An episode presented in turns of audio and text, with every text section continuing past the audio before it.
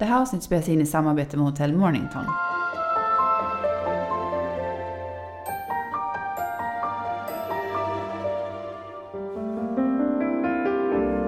Den här veckan har vi ett jättehärligt samarbete med Mat.se.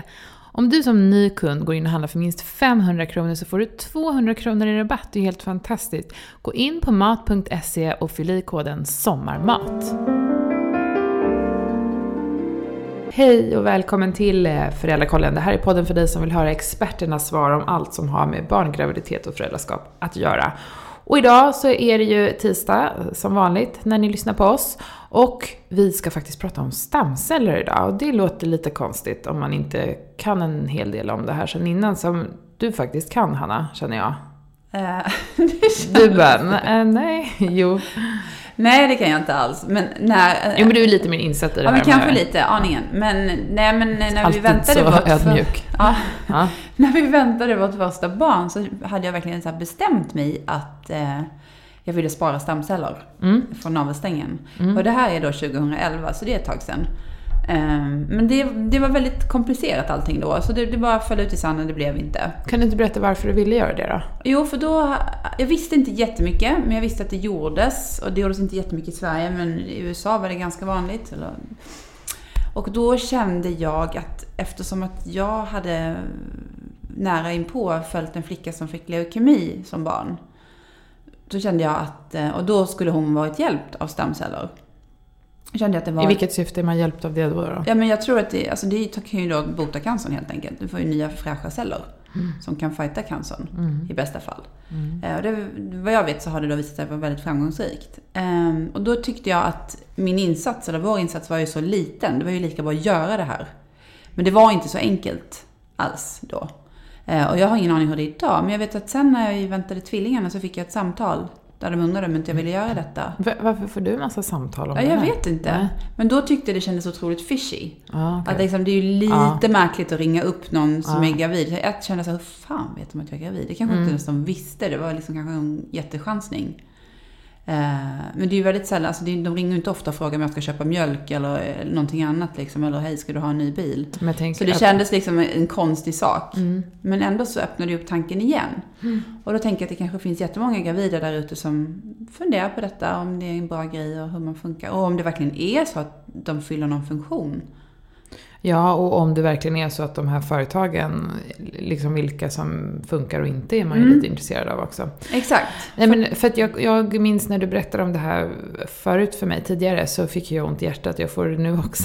Ja. Och det kan du också få nu Ja, då. men eller hur? Eftersom ingen av oss har gjort det. Ja. Och jag känner så här, fasiken, det där skulle man ju såklart ha gjort.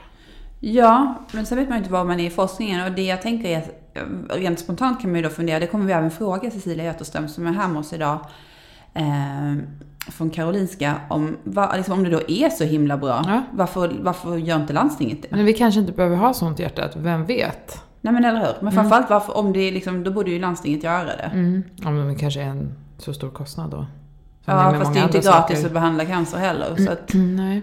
Nej, Mm, nej, men det här nej, måste ja. vi ta reda på mer om känner Eller vi. Hur? Det är ju därför vi gör det här avsnittet idag, det ska bli så spännande. Hej Cecilia, välkommen till Föräldrakollen. Tack för att ni har bjudit in mig. Ja, jättekul att se dig här. Eh, vi ska ju prata lite grann om stamceller idag. Jag tänkte börja med att fråga, vad gör du? Vad, vad arbetar du med? Kan du inte berätta lite kort? Ja, jag arbetar på Karolinska institutet och jag är docent i stamcellsforskning. Eh, Så mitt, stam, eh, mitt forskningsintresse är stamceller och att utveckla stamceller till behandling av olika sjukdomar. Jag har tidigare varit ansvarig för eh, nationella navelsträngsblodbanken på Karolinska sjukhuset. men vad är då en stamcell? Och vilken funktion fyller de i kroppen? Ja, stamceller gör ju att vi kan, eh, att liv kan bildas och att vi kan fortsätta leva. Utan stamceller skulle vi inte kunna eh, leva. De ersätter ju gamla celler eh, som dör naturligt. Ehm, och stamceller finns i många delar av våra kroppar, även som vuxna människor. Det finns i benmärgen, så finns det blodstamceller, finns i muskler och i hjärnan. Eh, Stamceller skiljer sig från andra celler i kroppen. Eh, Man brukar säga att de har tre speciella egenskaper och det är att de är omogna. De kan liksom inte utföra någon speciell funktion som till exempel en levercell. Sen kan de bilda mogna celler, liksom mogna ut till specifika celler som till exempel muskelceller, levercell, levercell som kan göra en specifik funktion.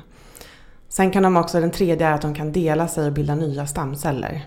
Mm. Så att de liksom behåller den här stamcellspopulationen finns kvar i kroppen. Så man har stamceller i kroppen genom hela livet kan man säga? Genom hela livet, annars så skulle man inte Nej. kunna få nya blodceller hela tiden och huden eh, byts ju ut hela tiden, mm. håret växer. Mm. Um, ja. Men det här är några slags superhjältar som bor i kroppen låter det som? Mm. Ja, det finns ju då, det finns ju som sagt stamceller i, hela, i kroppen under hela livet. Eh, men, men eh, från att vi bildas tills att vi dör. Men och hur skiljer sig de stamcellerna från ett litet nyfött barn till de man kanske har när man är vuxen? Ja, man kan generellt säga att stamceller från ett nyfött barn är lite mera omogna än stamceller från vuxna. Så ju äldre vi blir desto liksom, vi tappar lite i den här stamcellspotentialen. Eh, så de stamceller, ju tidigare vi tar dem eh, så, är de mer, kan de bilda mer, fler olika vävnader och göra mer, eller flera olika saker. Men så det handlar mer om kvalitet än att, liksom mängden då? Um, Som det, ja, precis. Så kan man säga. Och även mängden. Ah, okay. Eh, kan man säga. Mm. Så att om man till exempel pratar om de här embryonala stamcellerna som kanske fler känner till som man tar eh, isolerar från embryon. De kan ju bilda alla vävnader i kroppen. Mm. Så de är lite så här, men de är lite svåra att, att dirigera till vad de ska bilda. Så de kan även bilda liksom cancer lite så om man inte vet exakt hur man gör mm. eh, på rätt sätt.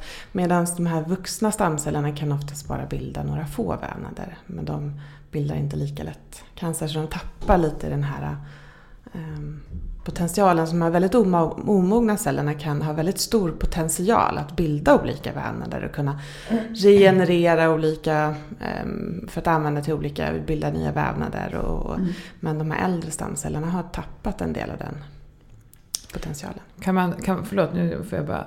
Kan man flytta eh, stamceller från ja, men typ ett embryo och sätta in i en vuxen? Eller är de inte kompatibla? Jo, det är det man hoppas kunna göra. Ja. Men man måste då kunna styra det här att de inte bildar cancer. Ja, precis. Eh, så det är väl där problemet ligger i, liksom med de cellerna. Mm. Men de har väldigt stor potential. Mm.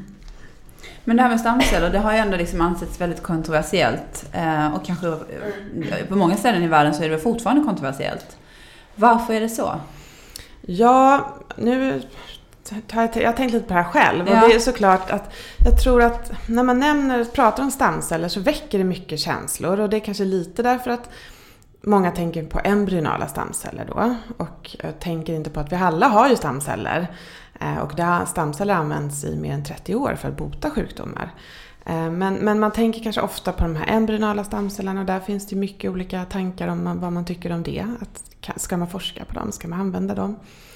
Eller inte. Ehm, sen så tror jag också att kanske de här stamcellerna, det har varit mycket information i media mm. om det. Mm. Och det har ju också gett, tror jag, mycket eh, patienter som är svårt sjuka har ju satt stor tilltro till att det här ska kunna hjälpa dem. Mm. Men så tar det också väldigt lång tid att utveckla det här liksom inte ett läkemedel som man faktiskt kan använda på människor. Så man kanske får veta om att det här lyckades jättebra i, i en studie på möss. Men sen tar det ju lång, lång tid att gå från mössen till människa. Och det kan ju också bli lite känslostyrt där. Varför tar det så lång tid? Varför finns det inte här för, för, eh, för mig? Och sen så finns det mycket såna här stamcellskliniker runt i världen där man kan åka och få olika behandlingar som inte kanske är utvecklat på ett väldigt systematiskt, systematiskt sätt utan de erbjuder olika sorters behandlingar för allt möjligt mm. med, med uh, olika sorters stamceller. Och, det, det, är mycket kanske känslor, um, kunskap, uh, som inte, liksom information som inte når ut till alla. Och, Ja. Men alltså det är ju då, då man tar stamceller från embryon. Vad sker med de här embryon sen liksom? Då... upphör de existera. Så var får man dem ifrån? Embryon, embryon får man från provrörsbefruktningar. Ja. Så man har ju uh, skapat de här embryona, sen så fryser man ner dem. Sen så säger paren, nej men vi kan gärna donera dem till, till forskning. Eh, mm. därför att vi eh, kanske har, de kanske har fått de barnen de vill mm. ha, de vill mm. inte ha fler barn och så ligger de kvar i frysen. Så i alla fall så är det i Sverige. Så man får, kan ju aldrig eh, ta fram ett embryo bara för forskning. Det, det får man inte. Nej. Utan det är sånt som skulle slängas annars. Det skulle alltså slängas annars? Ja, det skulle ja. slängas annars. Men så om man gör en IVF-behandling i Sverige och har ägg kvar i frysen, brukar man få frågan då att om man vill donera? Det kan man få, men man, de skulle aldrig heller ta cellerna. Det ska man förstå att de skulle aldrig ta det här embryot utan att de har frågat dig. Nej, aldrig skulle man aldrig göra. Men det skulle man kunna få. Men har ni, har ni brist på embryon eller? Nu jobbar inte jag med embryonala stamceller så att eh, det, det, kan inte jag svara på. Nej. Jag tänker, då borde alla få den frågan. Mm. Men det, det, får man först efter eh, när flera år, när det liksom har gått en viss tid ja. efter. Där man vet om att nu är det dags att, att slänga det här. Och då får man frågan. Så mm. det, är mm. inte, det är långt efter. För i USA har det ju varit en het debatt, mm. verkligen, liksom, kring detta. Men när började man använda stamceller i vården då? Ja, det är mer än 30 år sedan som man började bota blodcancer eh, med blodstamcellstransplantation. Mm. Så det är en etablerad behandling. Mm. Då byter man ut hela det blodbildande organet som är benmärgen. Eh, som en levertransplantation fast istället så är det blod liksom, eller benmärg. Mm. Så kan du berätta lite grann om vad man kan använda stamceller till idag? Ja, den, den, etablerade behandlingen som finns idag det är just det här blodstamcellstransplantation. Mm. Det finns ingen annan etablerad liksom, behandling med olika stamceller. Det finns ju många olika sorters stamceller. Men det här är det som finns i vården idag. Då är det att man byter ut det blodbildande organet för att det är något fel i blodstamcellerna. Det kan vara cancer, det kan vara någon sorts immunbrist, alltså att man har något fel på immunsystemet. Mm en ämnesomsättningssjukdom eller, eller andra genetiska sjukdomar. Då. Och kan man göra det på barn såväl som vuxna? Ja, precis. Mm. Hur bra funkar den här behandlingen då om man har blodcancer? Det är jätteolika beroende på vilken blodcancer eh, som man behandlar. Så det, så det är inte garanterat ett positivt Nej, resultat? Nej, det, är en, det, är en, det är en tuff behandling. Det mm. kan man säga. Så det, det är, men jag kan inte svara på det. är olika för olika sjukdomar. Mm. Men måste barn få stamceller från ett barn? Eh, nej, det måste de inte. Men jag tror man brukar, man har en, en, lista som man går efter. Vad är det viktigaste liksom, att matcha? Mm. Det man först matchar på det är vävnadstypen. Eh, så det är det viktigaste. Ungefär som blods, och liksom andra, när man tar blod så, så matchar man också. Men här måste man matcha ännu mer.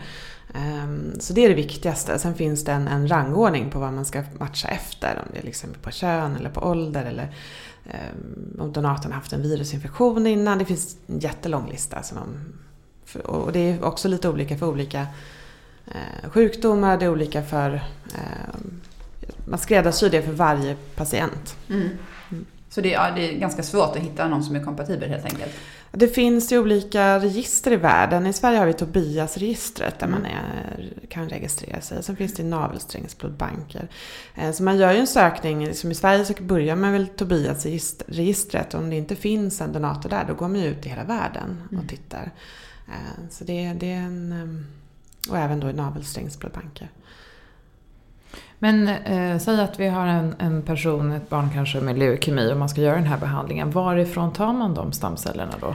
Ja, det finns man kan säga, tre källor. Förut så använde man alltid benmärg. Då tog man ut benmärg direkt från höftbenet eh, under liksom en operation. Men man, tog en, man tar en lång nål som man sticker in och drar ut benmärgen. Eh, sen dess har man då kommit på en annan eh, metod och det är att, man, att donatorn, som man då hittat den här personen matchar, stimulerar man eh, den personens benmärg med ett läkemedel som gör att eh, benmärgen släpper stamcellerna ut i blodet. Och då kan man ta, ta liksom samla in stamcellerna med en vanlig, att man samlar in det med en nål i armen då. Så man slipper mm. den lite smärtsamma benmärgspunktationen, att man tar det genom höftbenet. Sen kan man även då samla in eh, navelsträngsblod som man kan använda. Den, mm. Navelsträngsblod innehåller eh, mer stamceller än vanligt blod. Men det är fortfarande få stamceller i naveln. Man ska inte tro att alla stamceller, eller alla celler i navelsträngsblodet innehåller att det är stamceller utan det är ungefär en procent av Oj. cellerna i navelsträngsblodet Mm. som är stamceller. Fast det är fortfarande, då tycker man att det är en, det är en, en bra källa för, för stamceller. Men när man är gravid så kan det ju hända att man blir uppringd av ett företag som frågar om man vill spara stamceller från det eh, nyförlösta barnet. Ja. Känner du till det här? Hur går det till? Absolut. Jag, som sagt, jag jobbar ju innan på, på den eh, nationella navelsträngsblodbanken i Sverige. Nu är det en publik bank, alltså där man samlar för eh, f- föräldrar får donera av frivillighet eh, sitt barns navelsträngsblod när det föds och så samlas det i en bank ehm, som används för alla i Sverige och, i Sverige och i världen. Ehm, så det, är det jag jobbade med för några år sedan. Eh, sen finns det absolut privata banker som också eh, em, säljer den här tjänsten. Ehm, Hur, och hur, hur funkar det då i praktiken? Ja, alltså nu kan säkert de här företagen ha olika Ja, upplägg. säkert. Men generellt sägs att strax liksom efter barnet föds så samlar man in navelsträngesblodet eh, i en, en, liksom sån här, en, man har en påse så är det nål in till påsen som man samlar Men vem gör det då? Ja, det, det, det vet inte riktigt jag hur de har gjort. På, på den här nationella banken i Sverige så har de liksom dedikerade personal som gör det här, som är utbildade. Det är viktigt för att det ska bli en bra kvalitet. Man ska ju helst absolut samla in navelsträngsblodet innan eh, moderkakan förlöses. Okej. Eh, så att det ska, måste göras snabbt efter, för annars så koagulerar ju blod. Det vet ju alla. Blod, om, om det är liksom utanför kroppen, det klumpar ihop sig. Eh, Så måste jag snabbt. Eh, Jag vet faktiskt inte. Jag tror att en del har varit lite olika upplägg på att eh, man ber barnmorskan eller personalen på förlossningen göra Nu det. poddade vi nyligen om det Ja, och då sa de faktiskt det. att nej, det gör vi inte längre. Nej, Så det känns som att man ringer in något litet SWAT-team som Ja, kommer och liksom Exakt.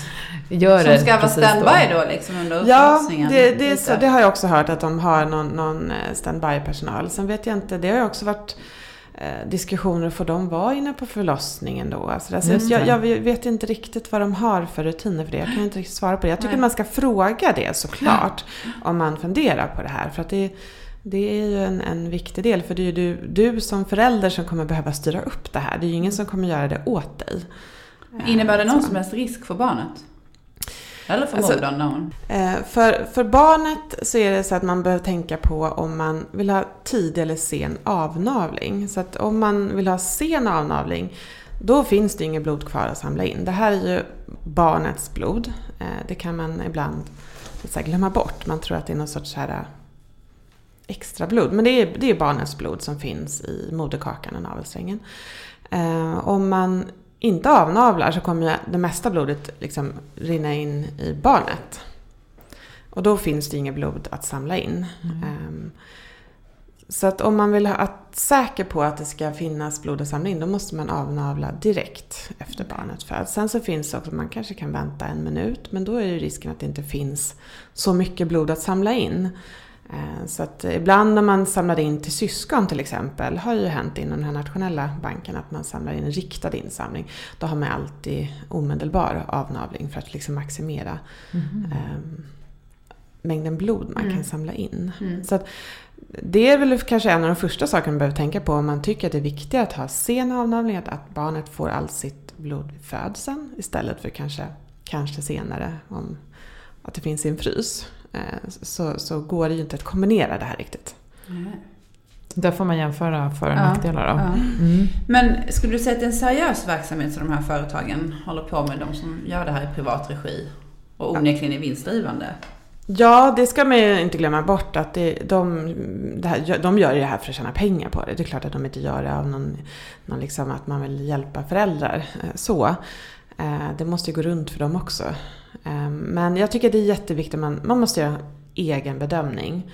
Vad man eh, tycker är viktigt. Man kan göra en plus och minuslista. Och man måste läsa på. Man kan inte bara köpa liksom några eh, läsa något lite på, på, på deras hemsidor. För det är klart att de kommer skriva som att det bara finns fördelar Mm.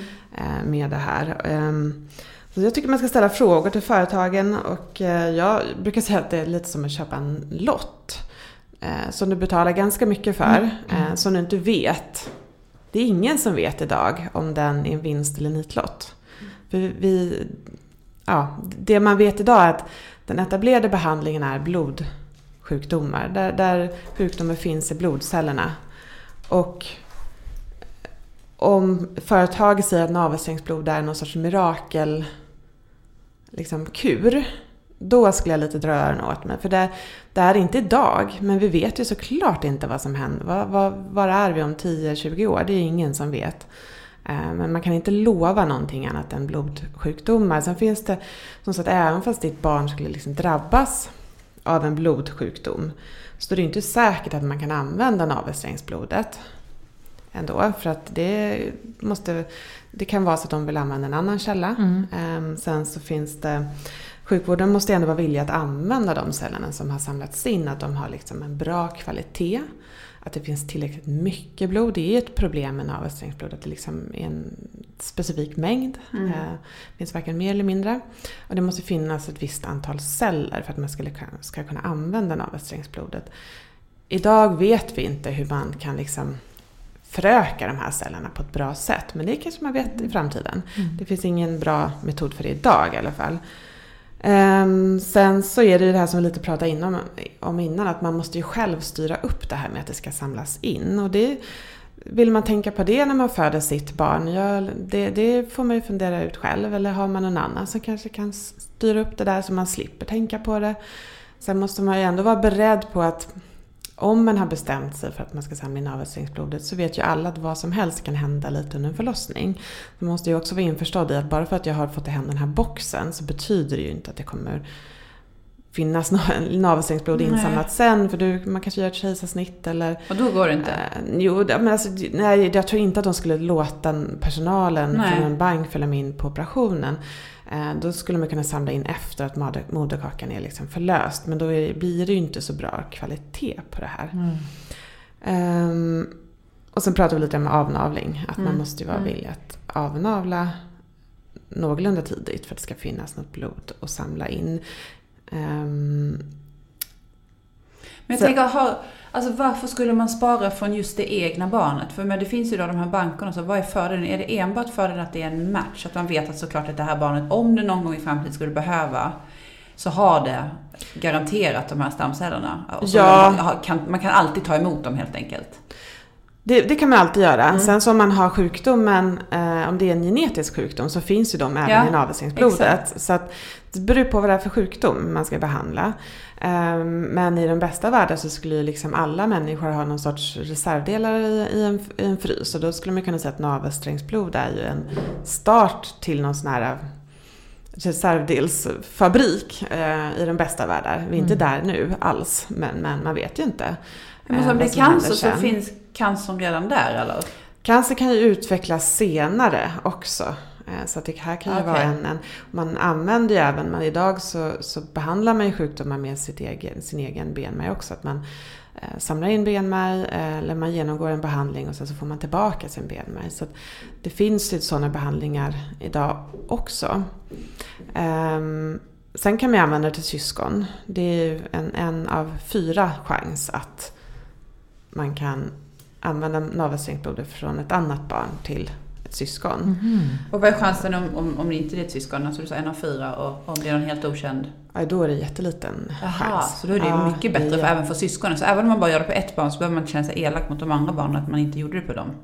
Nej, så kan man ju tänka. Eh, men det är en av fyra chans då. Ja. Eh, så rent teoretiskt kan ju alla matcha eller ingen. Mm. Så med 25 procents eh, chans att det matchar. Eh, sen så kan man ju lägga in här också att i, i de här um, registren som finns i världen över navelsträngsblodbankar i världen så det är inte alltid det finns etniska minoriteter i alla de här bankerna. Mm. Så att, um, i, liksom den, I Europa så finns det många sådana här register men om man kommer från ett land där det kanske inte finns sådana här register över donatorer eller navelsträngsblodbanker då kanske det är en större fördel att spara. Så man måste ta emot eh, stamceller liksom från sin egen eh, etnicitet? Jag kan inte ta emot från, från någon Jo, som... det kan du, men det måste vara samma HLA-typ och olika etniciteter har större, eh, liksom, vad säger, samma typ av HLA. Eh, vävnadstyper heter ja. det, förlåt. HLA är vävnadstyp. Ja. Ehm, Så det finns sådana kopplingar till att om man kommer från ett speciellt område så, så, eh, så eh, finns det mer av en specifik vävnadstyp än andra. Så du skulle säga, om man bodde i Sverige, men kom, vi säger att man kom från eh, Guinea-Bissau. Då har man större anledning att spara från det egna barnet än man skulle haft annars. Ja, alltså det beror på vad som finns i det hemlandet. Om de har ju stora register Ja, så spelar det ingen roll om, om, om då finns det donatorer där som de skickar. För man skickar ju benmärg och, och stamceller över världen hela tiden. Då. Så att, eh, men, men det handlar väl om att vi, i Sverige har vi haft Tobias-register under många år. Eh, USA har många register. Eh, ja, många länder i Europa. Men det kanske inte, Afrika har inte så många eh, sådana ja, det är ett register. litet land tänkte jag också. Så att Mm. Sannolikheten kanske är liten också. Men alltså, pengar. Det känns ju som att här är det ju pengar involverade. Har du någon aning om vad vi pratar om? Jag kollade lite sådär, men det kostar ungefär 25 till 35 000. Vad är det en engångskostnad?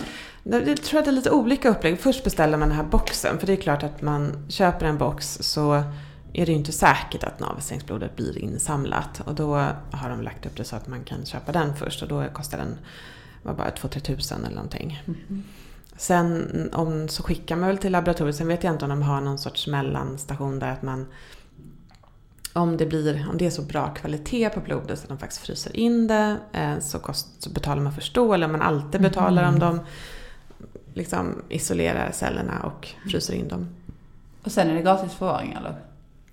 Eh, Jag tror också att det var lite olika. Någon har Ingenting är månadskost... gratis. Nej, eh, Någon, någon har någon månadskostnad Ja. eh, och, och de andra är någon klumpsumma. Så man säger vill jag spara 20, 25 eller 30 år. Så att det, det verkar vara lite olika upplägg. Och en annan betalar man 100 kronor i månaden. Eh, För att ha det. Mm. Men, men eh, du som är så oerhört insatt i det här området, nu ber inte jag dig komma med något allmänt råd, utan bara din egen åsikt här. Vad, vad tycker du? Är det här någonting att, att göra när man är gravid?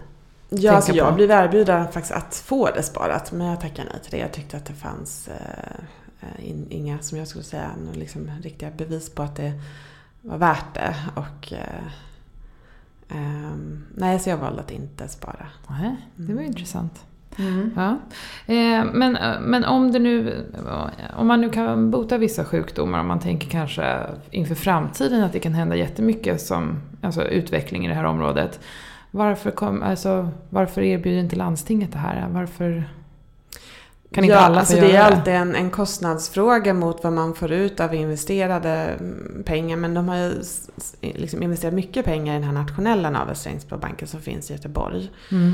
Eh, Så där har man ju räknat ut in att om, i Sverige ska vi samla in eh, liksom 5000 enheter av navelsträngsblod för då är vi liksom lite, eh, ska man säga, självförsörjande. Sen är det inte bara eh, Sverige som kommer använda det här blodet. Vi skickar det ju till alla länder i världen. Så får man in en man begäran utifrån så precis. Då, man då, byter lite så. Då har, men då har ju Sverige dragit sitt strå till stacken med att samla in den här banken. Eh, Så då har man ju beräknat på hur, mycket, hur många liksom, enheter navelsträng, navelsträngsblod behöver vi i Sverige. Och då har man kommit fram till 5000 för. Um, Är det då barn, alltså, kan man, är det motsvarande från liksom 5000 barn? ja, Ja.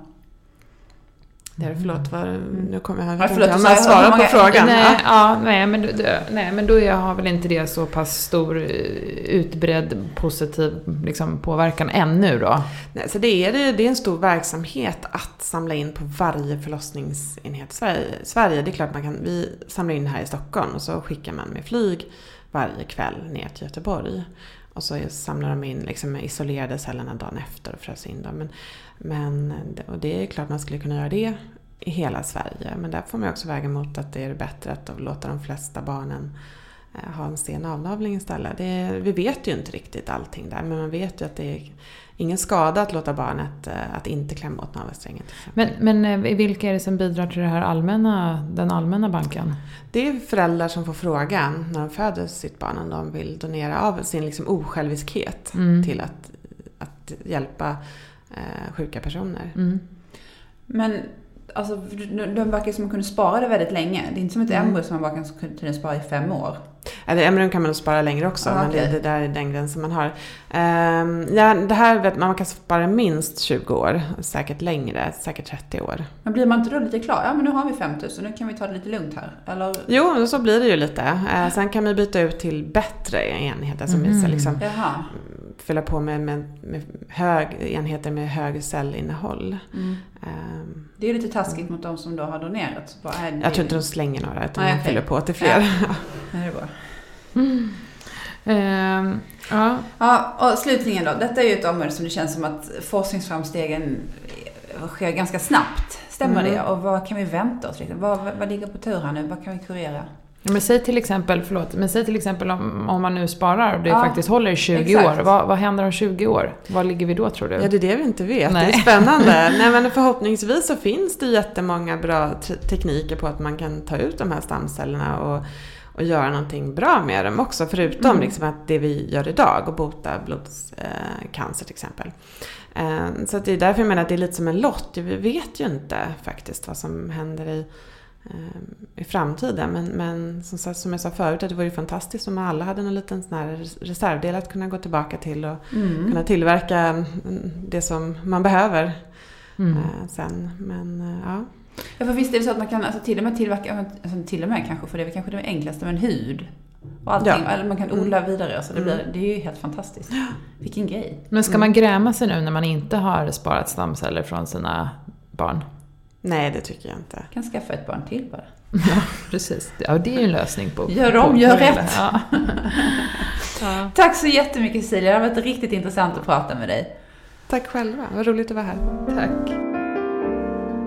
Har ni fler frågor så är det bara att mejla till hejatföräldrakollen.nu utan prickar. Eh, och sen så skulle vi bli jätteglada om du ville gå in och betygsätta våra avsnitt. Ja, gör gärna det. På iTunes kan man sätta stjärnor, fem stjärnor, yes tack. Fem stjärnor ja. Ja, det vill vi ha. Och så får ni följa oss i sociala medier och allt. Prenumerera på podden, gör allt. Och så ses vi, eller jag vet inte alls det, men vi hörs i nästa vecka. Det gör vi. Hej då!